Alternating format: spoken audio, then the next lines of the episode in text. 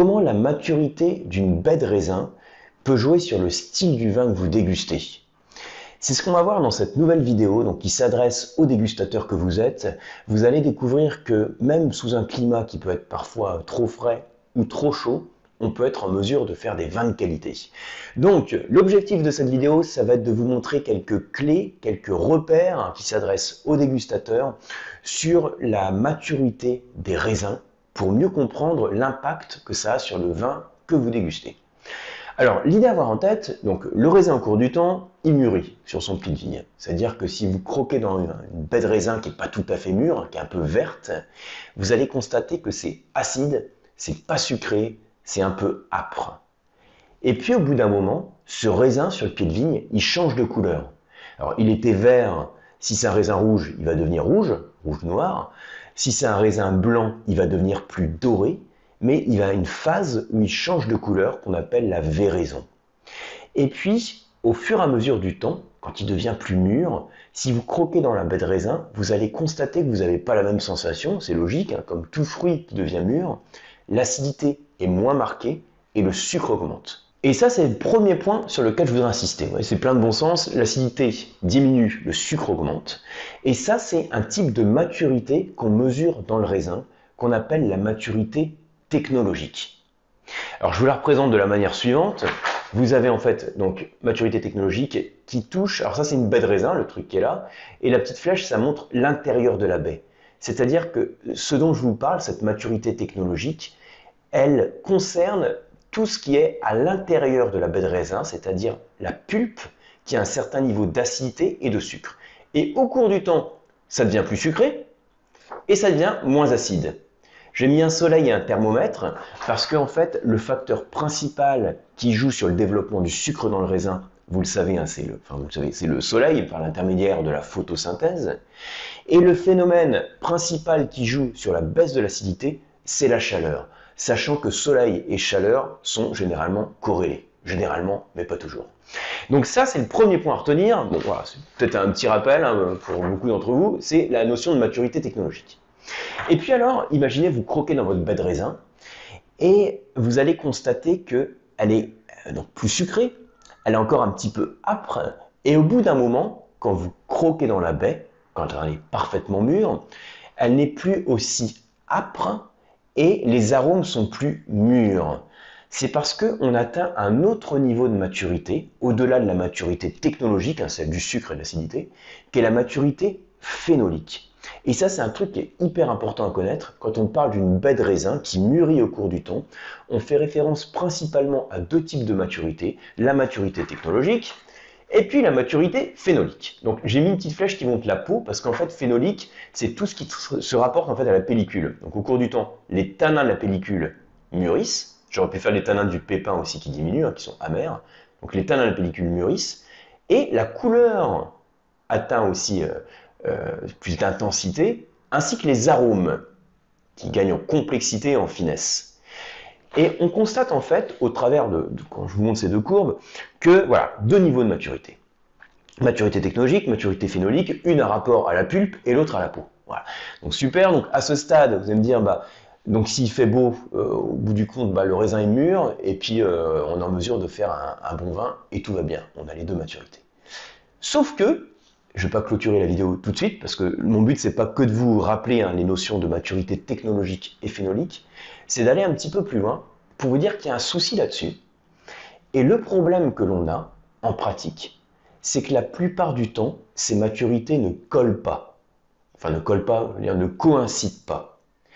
La maturité phénolique, elle a plus de mal, elle a besoin de plus de temps pour être atteinte que la maturité technologique. Ça veut dire que quand je suis dans un climat frais, donc voilà, et relativement peu ensoleillé, je peux avoir un peu de mal à atteindre ma maturité technologique, hein, celle du sucre donc.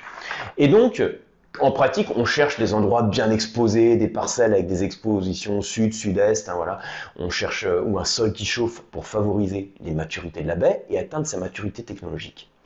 Et quand je suis sous un climat chaud, méditerranéen ou en tout cas plus clément, la maturité technologique, j'ai pas de souci pour l'atteindre. Mais le problème, c'est que si j'atteins trop vite la maturité technologique, je laisse pas le temps à la maturité phénolique de se faire. Vous voyez le truc en fait Alors je vous le représente sur, un schéma comme ça, vous, allez voir, c'est tout simple. Euh, ça c'est le temps. Ce que vous avez ici en rouge, c'est la maturité technologique. Donc on va dire que ce niveau-là, à ce niveau-là, on va dire que c'est notre maturité technologique idéale. Et là, on a la maturité phénolique, plus de temps à, évoluer. Et on va dire qu'à ce niveau-là, on est sur la maturité phénolique idéale. Et vous voyez qu'il y a une différence du coup, je vais représenter une flèche comme ça, entre la maturité technologique et phénolique. Il y a une différence parce que j'ai atteint ma maturité technologique, mais j'ai pas encore ma maturité phénolique. Du coup, un des grands défis dans les vignobles qui sont généralement plutôt chauds, assez cléments, ça, va être de faire en sorte de laisser le temps à la maturité phénolique de se faire en ralentissant la maturité technologique. Vous suivez le truc hein En gros, je reprends mon schéma.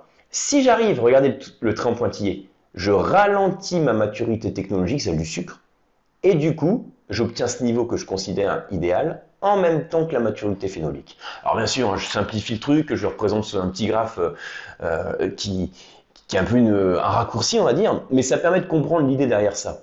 J'ai besoin de ralentir la maturité technologique, c'est-à-dire que si je veux un bon raisin, c'est-à-dire euh, bien équilibré, un niveau de sucre qui est équilibré par la fraîcheur de l'acidité, mais aussi des tanins mûrs, une bonne couleur, des arômes mûrs, donc tanin, couleur, arôme, souvenez-vous, c'est la maturité phénolique. Donc si je veux mes deux maturités, je dois ralentir la maturité technologique, ce que j'ai mis là, le défi. Donc, on va arriver sur le truc un peu, un peu pratique. Imaginez un vignoble méditerranéen, du Roussillon, euh, sur l'Espagne, j'enregistre cette vidéo d'Espagne, comme vous le savez sûrement, hein, d'Alicante.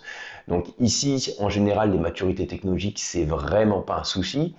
Et comme sur plusieurs vignobles espagnols, d'ailleurs, le challenge, le défi, c'est de ralentir cette maturité technologique.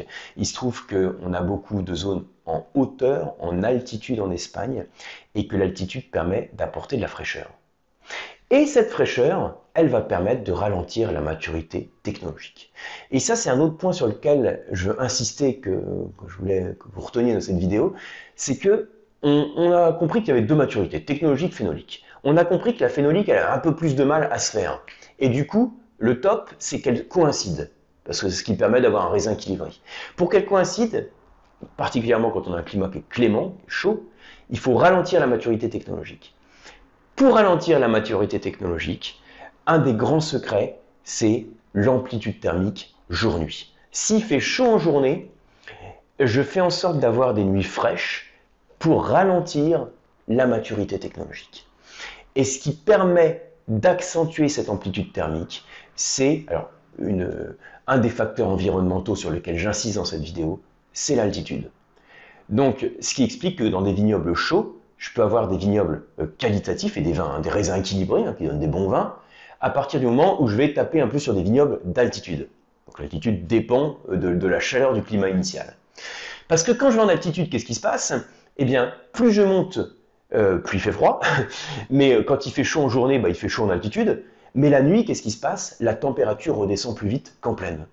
Et pourquoi elle redescend plus vite qu'en pleine Parce que quand je vais en hauteur, j'ai moins d'air, j'ai moins de vapeur d'eau. J'ai plus de vapeur d'eau quand je vais euh, en pleine. Or, il se trouve que la vapeur d'eau, elle a une plus forte inertie thermique. Donc si j'ai beaucoup d'humidité dans l'air, j'ai une température qui est plus stable, une grande inertie thermique entre le jour et la nuit. Par contre, si j'ai moins de vapeur d'eau, comme c'est le cas en altitude, j'ai des deltas de température qui sont plus marqués. Donc jour chaud ensoleillé, nuit fraîche, et ça ralentit la maturité euh, technologique pour faire coïncider la maturité technologique et la maturité phénolique. Ça veut dire que un des facteurs, j'en avais déjà parlé je crois il y a un moment, un des facteurs qui permet aussi de mesurer, euh, un des indicateurs qu'on va mesurer, c'est ce qu'on appelle l'indice de fraîcheur des nuits, l'IFN, indice de fraîcheur des nuits. Et puis je peux dire, au fur et à mesure que mon IFN augmente, donc que l'indice de fraîcheur des nuits augmente, donc quand j'ai un delta de température plus grand entre le jour et la nuit, eh bien ça me permet d'avoir meilleure maturité phénolique, et donc plus de couleurs, des tanins plus mûrs et des arômes plus fins. Donc voilà pour ce petit éclairage. Alors c'est un truc un peu technique, hein, j'en conviens, mais j'avais eu des questions autour de ce point. Donc retenez ces deux notions de maturité technologique et phénolique. Euh, une est liée au sucre à l'acidité et l'autre tout ce qui concerne la pellicule, un phénolique, donc euh, les tanins, la couleur, les arômes. Le but c'est de faire coïncider les deux. Et dans les climats chauds, on va taper en altitude pour avoir un delta de température, une amplitude thermique qui soit plus marquée et que un des indicateurs par lesquels on peut mesurer ça, c'est l'IFN.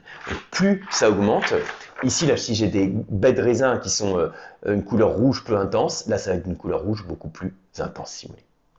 Voilà pour cette vidéo, j'espère que malgré cet éclairage un peu technique, c'est un sujet que vous avez apprécié. Si c'est le cas, merci de partager la vidéo, de, de partager la vidéo, de la liker, de vous abonner à la chaîne, il faut, cocher chaque, chaque case, et puis moi je vous retrouve sur les cours d'onologie et les certifications sur le site lecoam.eu et sur la box pour se former au vin qui est les masterclass de la dégustation. Merci et à très bientôt.